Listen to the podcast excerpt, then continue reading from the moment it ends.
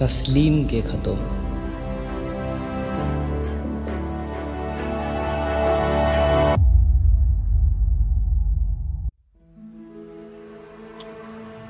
پچھلے پتجھڑ کی بات ہے۔ پتجھڑ بس شروع ہی ہوا تھا۔ زیادہ دن نہیں ہوئے تھے۔ کچھ دنوں کے لیے ڈل سے جانے کا من بنا تھا، پر ڈل ہاؤزی کی سڑکیں اور وہ نومبر کی گلابی سرد شامیں مانو روک رہی تھی۔ اور ہاں تسلیم بھی میرے اس فیصلے سے منہ پھلائے روٹ کے گئی تھی۔ اگلی شام پھر کیفے ملنے کو راضی بھی نہیں ہو رہی اب وہ۔ جانے کیوں روکنا ہے اسے ڈل ہاؤزی مانا نومبر خاصا پسندیدہ ہے اس کا۔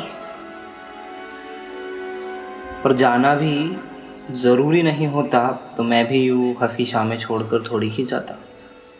میرا بھی تو دل بستا ہے نا یہاں۔ نہیں؟ تم سمجھاؤ نا اسے، اب وہ تمہاری سنے گی۔ تم سمجھاؤ اسے، وہ تمہاری سنے گی۔ بات کرے گی وہ تم سے۔